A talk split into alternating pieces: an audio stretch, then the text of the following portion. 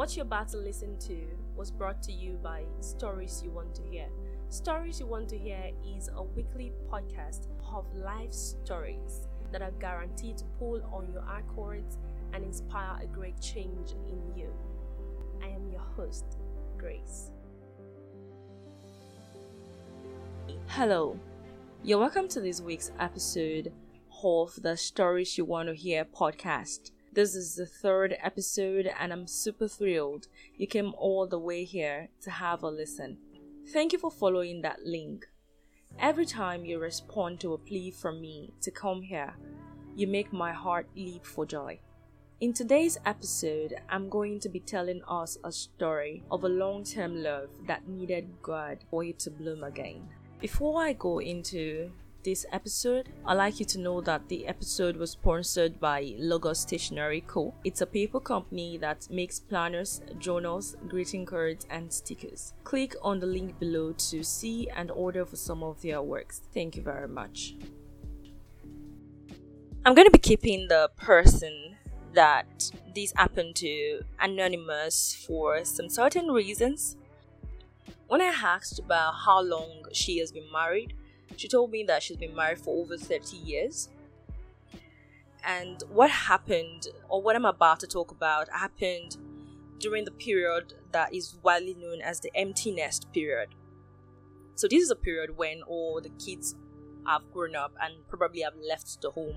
So, that's a period where the husband and the wife that have been married for years now um, probably after taking care of four, five, three, two, one children or child, um, get to be alone all over again. So now there is no child in between them. It's just the father and the mother, or better still, the husband and the wife, or the man and the woman. So after years, probably 20 some years of not being quote unquote husband and wives, but um, more like father and mother, this empty nest period can get very hard for most married couples to adjust or to get used to.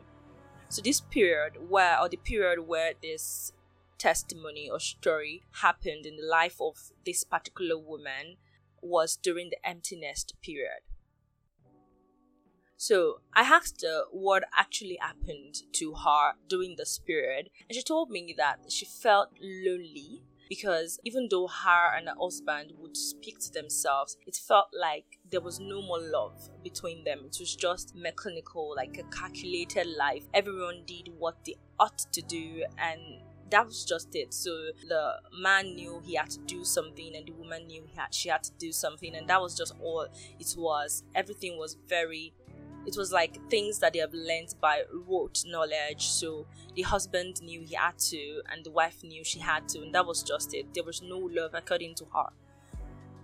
When I asked whether she had somebody to talk to around this period, maybe share a mind, share what was going on in her mind with, she said there was nobody to relate with. I, I had no friends uh, to confide in and I think that was because um, the people she would call her friends were probably in this stage also, and they probably had their own set of problems. According to her, she did the only thing she knew how to do, she started praying.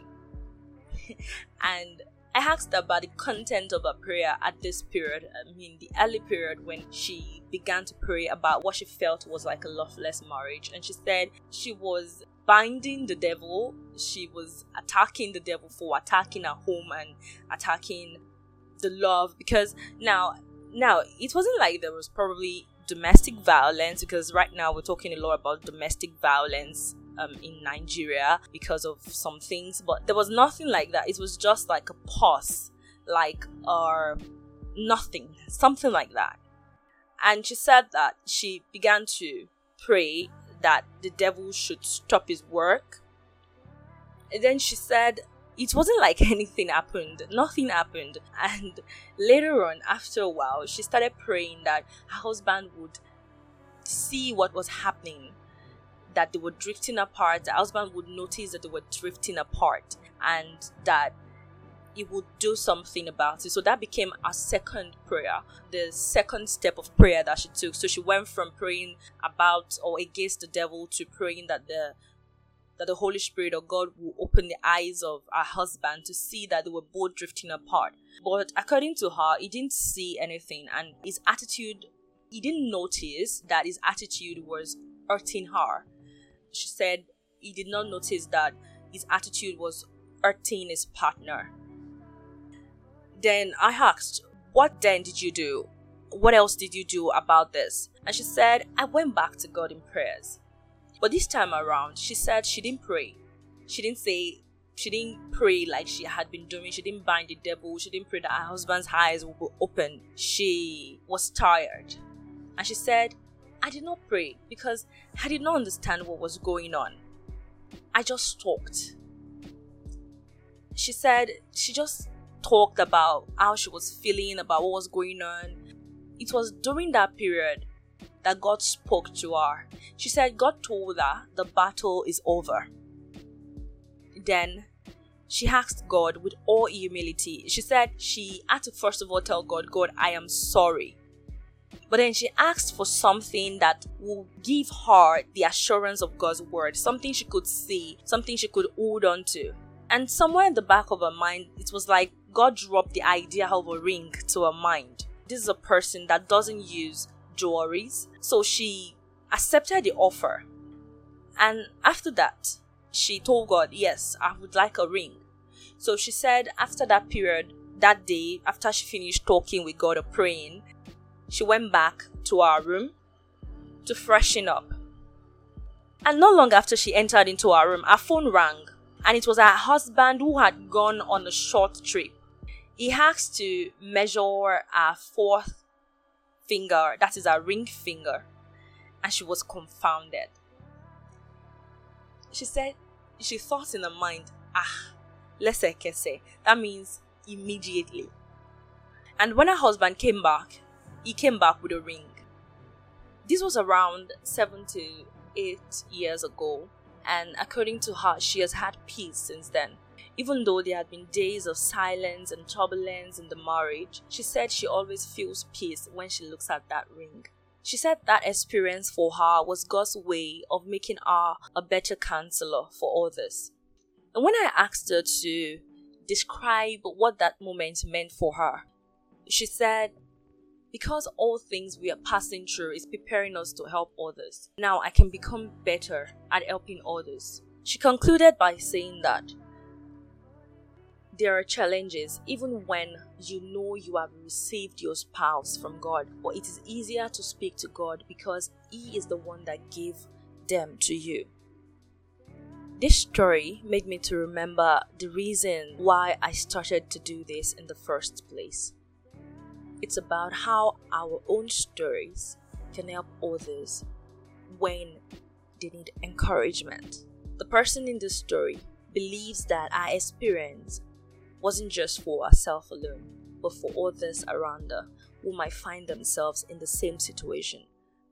How we see the things going on around us is very important. Do we see the things going on around us as bad things that we just have to go through? Or do we see them as lessons that help us to become more useful when we have to talk with other people that might be going through that same season of life. My name is Grace for the Stories You Want to Hear podcast. Thank you for listening to this week's episode of Stories You Want to Hear.